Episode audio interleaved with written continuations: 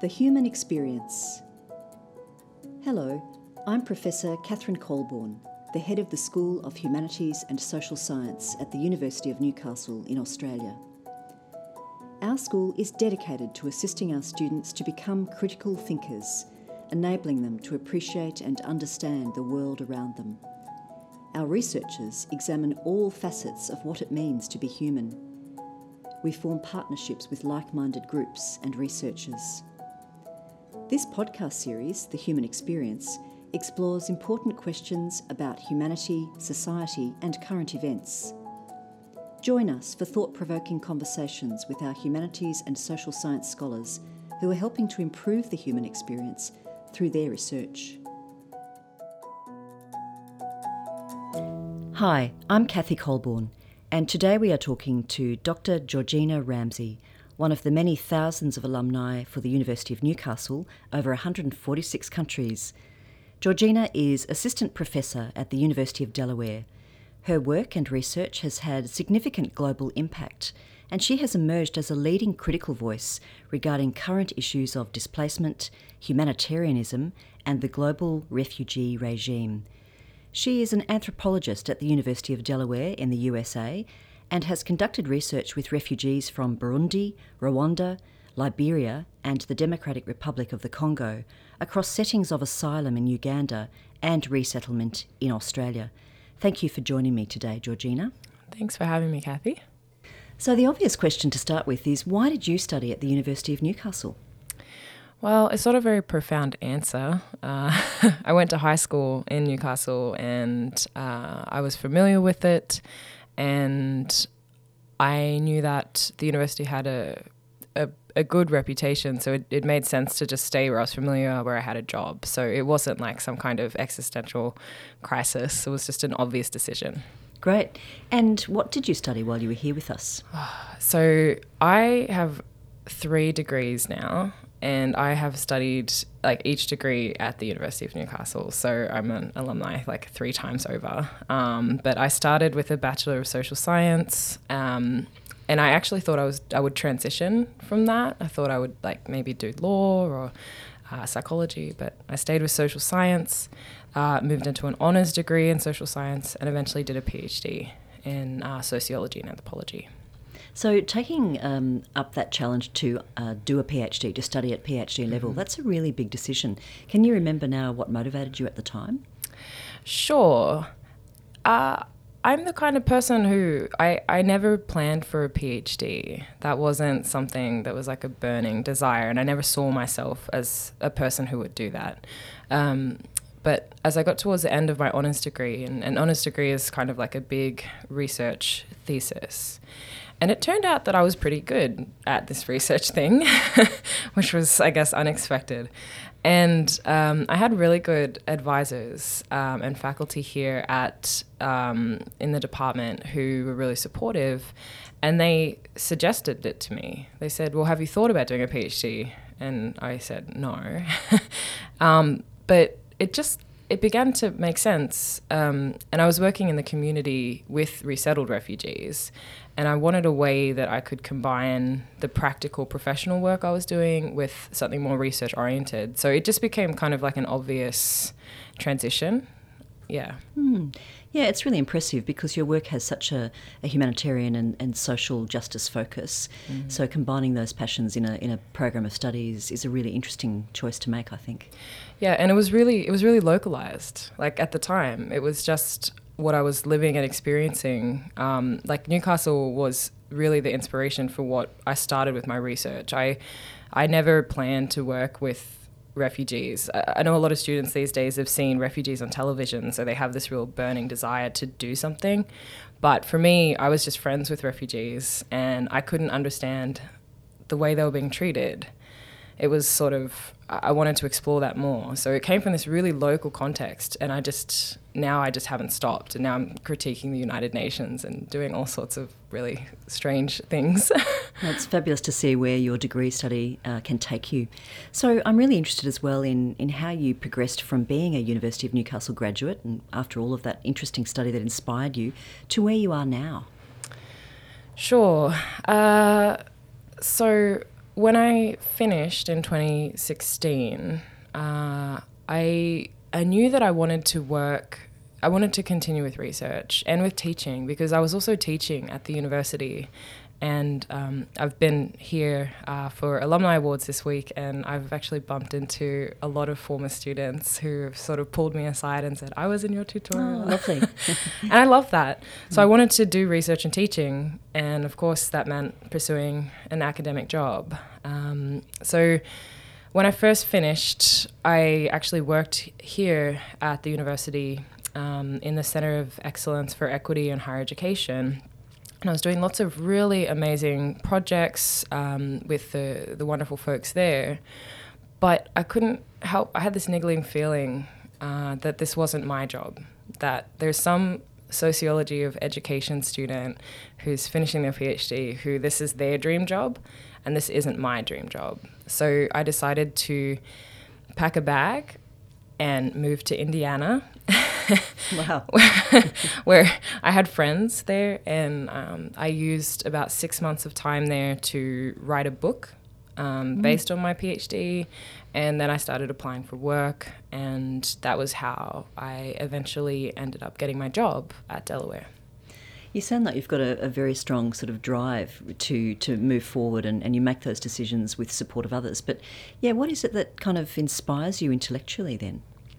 Inspires me intellectually. You know, it actually comes from this feeling that I have when I see people's experiences and the way that the representation of those experiences doesn't match. There's this real disjointed narrative between how people live their lives and then how their lives are sort of uh, made to look on television and radio, and and so I have been exploring this disjunction, I think, in my intellectual work. And there's kind of a running joke that I just state the obvious. And um, in like my, my public facing work, but it's very powerful because we don't do that enough. So, uh, part of what I've been doing with refugee settlement policy has been saying that, you know, we need to move beyond just economic integration getting refugees jobs and we actually need to try and promote social integration. And I've been to like big sort of policy events in the US and I've stated this and people have come up afterwards and said, "Wow, that's so inspiring. Like, you know, you just said what what we're all thinking." And I said, "Why if we're all thinking these things, why aren't we saying them more?" So that disjuncture has always bothered me and that drives me intellectually to actually like write about it. Mm. I mean, it's interesting because you say it's um, it's an obvious point, but you've also been moving towards um, really presenting a more sophisticated understanding of displacement. Mm. Intellectually and, and academically, in relation to what we could call the consequences of militarism and conflict and mm. war. So, that's uh, a piece of work that might seem very different in different contexts. So, from uh, an Australian context mm. compared with an American context. So, what was it like when you moved then from Australia to Philadelphia? Was that confronting experience? Yeah, uh, and if people have spent time in the US, they might have picked up on the similar um, problems or experiences that I've had, where there was a huge emphasis on um, military, military sort of uh, militarism and um, especially veterans. Mm, um, right. And there's also a lot of visible homelessness. So I remember the first time I came to Philadelphia and I was sort of walking down the street and I was when I witnessed um, just people sleeping on sidewalks and um, on grates um, where subways were going by to keep warm. And it was actually on a flight home, a flight from Australia to Philadelphia, where I had this sort of moment of intellectual inspiration actually speaking mm. of that. Mm. um, so sometimes i guess jet lag is the intellectual inspiration. So i was like you know across the pacific and i was thinking about going from the heat of summer in australia to the dead of winter in america. And i thought oh what do homeless people do when it's when it's winter? Where, where do they go when it snows? And then i thought these people are displaced. You know they don't have they don't have a place to call home or safety or protection. And then I thought, isn't that what I've been studying for the last like 10 years? And that sort of snowballed into this uh, other branch of my research, which is trying to ask questions of displacement, not just about refugees who are the obvious group, but about citizens as well. I think that citizens can also be displaced. So that sort of theorisation of, of what it means to study people in and out of place. Yeah. Okay, right. And have you encountered uh, mobilities studies as well, the, the threads of sociology of mobilities?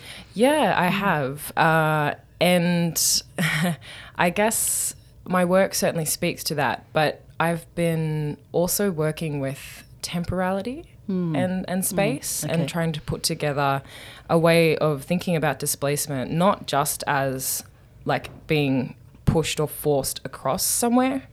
Um, and actually looking at how displacement can also be an existential experience because your sense of home can change regardless of whether you're moved outside of it. So there's people who get caught in place who feel that that is uh, that they are displaced at the same time. So sometimes my work is a little bit of a challenge to mobility studies, but it's definitely in dialogue with it. Okay, oh, that's so interesting. And so I, I, believe you also have done some fieldwork in the Congo quite recently. Now that that is something that not many people can say. So what was that like? Um, it was everything I expected and everything I did not expect at the same time um, it was I, I've worked with Congolese people for almost a decade, and I thought I was pretty familiar with what I was stepping into, but I really I really wasn't. Uh, there's a there's a real feeling that you get when you step into a place that hasn't really had a functioning government for 30 years. And before that, the government was a dictatorship. So these are people who are surviving completely isolated from government systems of support. And that was really intense to witness. Mm. So, uh, what did you actually conduct there? That what kind of research did you actually conduct while you were in the Congo? Well, being me, um, I was quite contrary. Uh, so I was really lucky to be supported through a research institute there that is attached to the Panzi Hospital, which um, is a hospital that's dedicated to women who've experienced sexual violence.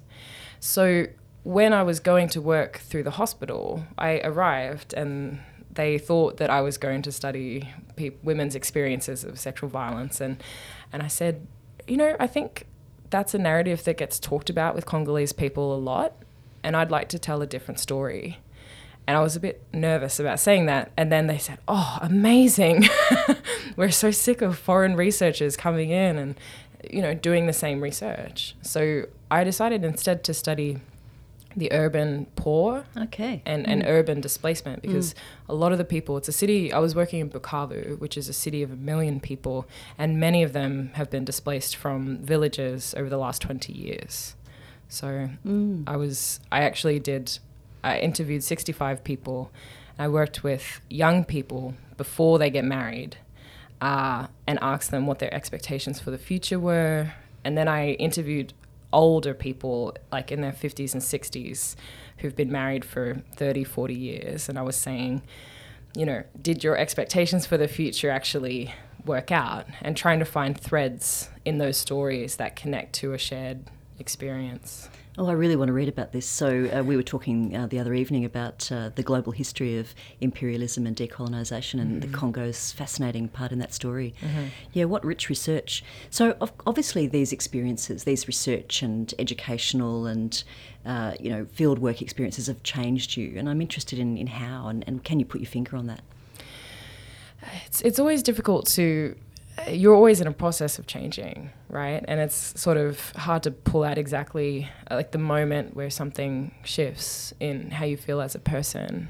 But certainly, um, the more work I do, the more humbled I get, um, which is a, it's an interesting paradox, I think, because there's a lot of perceptions about you know becoming a, a doctor, getting a PhD, getting an academic job, you would think it would sort of enhance a person's sense of prestige. But for me, it's been sort of the opposite. It's more of a drive to try and do justice to the people because all of this is based on their experiences. And the more I talk to people in, you know, between like homeless people, Philadelphia, uh, displaced people in Congo, there's there's much more similarity between experiences than there is uh, dissimilarity. People all want the same thing, in my experience. They just want to be safe. They just want to have. They want their children to have futures. That's what they really want. And unfortunately, across the globe, that's not what people are. They have a lot of anxiety about that. So yeah, I guess being trained as a sociologist and anthropologist, you're you're able to see those kinds of patterns and common cultures and conversations. So it puts you in a, a really interesting position, doesn't it? Yeah, mm. and and the world, like I don't know, maybe I'm just there's this sense of the world is sort of in a state of flux right now. There's a lot of anxiety for many people. Um, you know, talking to my friends in Australia, they're worried about climate change and they're tossing up whether they want to have children in, in this this world. And I've had uh, similar conversations with people uh, similar about similar anxieties across the world and i just think like wow why aren't we bringing out these commonalities instead of talking about divisions mm you know, that it strikes me as quite a powerful political move to say your anxiety is shared by someone in Congo, in Philadelphia. So, yeah. Yeah, absolutely. Thank you. And, and look, um, now switching focus a little bit, you've been recognised as a University of Newcastle Alumni Awardee just this week, as you've mentioned, and uh, we're very proud of you. What does it mean to you to be um, one of these um, alumni and also uh, an award winner, an achiever? Oh, I can answer the first bit a bit easier, I think. Um, so I, I, had a love hate relationship with the University of Newcastle when I was a student. I think everyone does um, with their institution. You know, the parking was terrible and mosquitoes and all of that. But that was standing. Um, I get a real kick out of my my alumni status. I absolutely love telling people that I did all of my study at the University of Newcastle. Um, it's just such a wonderful institution to represent. Um, it, you know, it's it seems like it's getting better and better every year. But what I love about it is that people the University of Newcastle is a regional university in Australia. And I look at where I am and I just think, I am kicking it with people who got their PhDs from Yale or Harvard or like, you know, UCL. And they ask me where I'm from. And I'm like, I'm from Newcastle. and I had such a great education. And I am absolutely, I, I mean it. Mm. Uh, and I encourage people to, to come here. Um, yesterday, I had this wonderful experience where I got to go to my old high school. Uh, and there was a student who came up to me at the end of a presentation where I was talking about what I studied, and she was 15, and she said, "Oh, you know, how did you do all of this? Like, what can I do?" Um, you know, how do I finance this? And it was kind of like, well, use the resources that you've got. You know, your University of Newcastle's right here. You know, you don't have to go somewhere and Eh, you know, you have it here, especially like the University of Newcastle with development studies and sociology and anthropology and yeah, Mm. That's fantastic, isn't it? Because uh, we do obviously want to see more people do the kind of work that you do. And that brings me to make the comment that it's fantastic to see in our um, alumni awards so many of the social sciences and humanities being recognised, particularly this year. So I wonder if you want to reflect on that a little bit about, you know, the, mm. the disciplines themselves and where they're at for you in your kind of from your perspective like in in Newcastle or like generally? Yeah, I think probably mm. uh, yeah. Where have they taken you? I mean, I oh. think you've you've talked about your your global impact as a researcher, and you've mm. done that by being a social scientist. Mm. mm. Yeah, I think um, I think the world needs social scientists and humanities as well. I, I sort of count them together. Um, we're in a you know we're in a bit of a pickle um, in terms of some global political situations. And um, social science is critical to understand why people are making the decisions that they're making.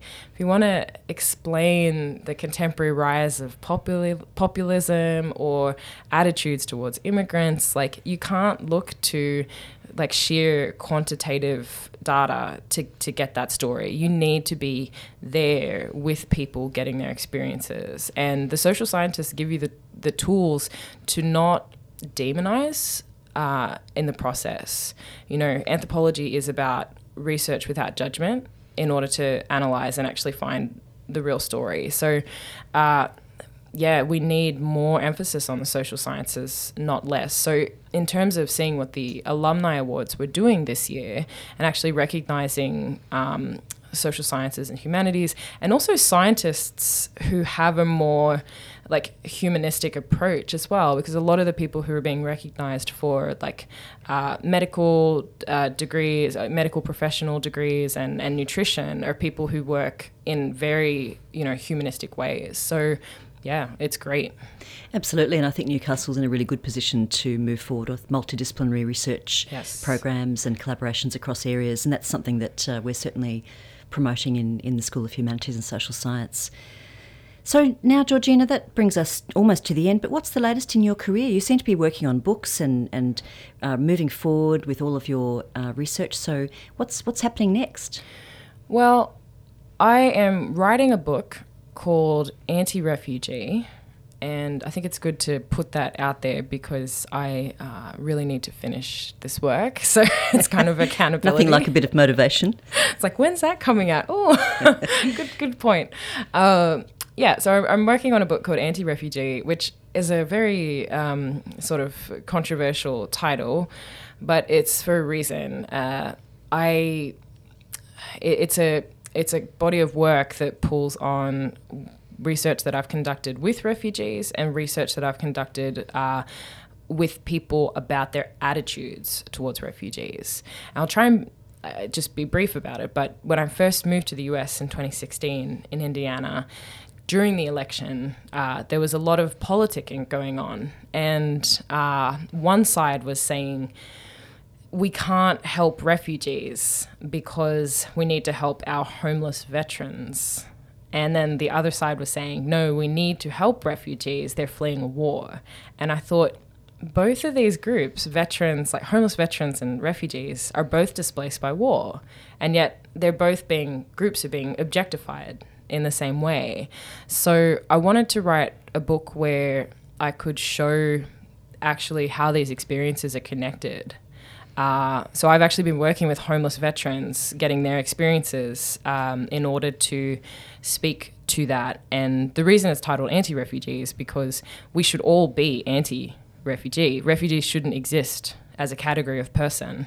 You know, we should be able to recognize people's shared humanity and just bring them into our worlds um, as humans, not as you're a citizen, you're a refugee. So that's the current the current writing project. And then I've got this other sort of research with Congolese people, which I will be going back to do more field work. And I have absolutely no idea what that will result in, but it'll probably be something exciting and strange. So I'm sure it will be. I have absolute confidence in, you, and we're, we're very proud uh, of what you've achieved as uh, one of our graduates, and particularly from our disciplines in the School of Humanities and Social Science. Thank so you. I've been speaking with Georgina Ramsay, who's a wonderful young academic uh, progressing extraordinarily quickly in her career in the United States. And uh, thank you so much for speaking with us today, Georgina. Thank you.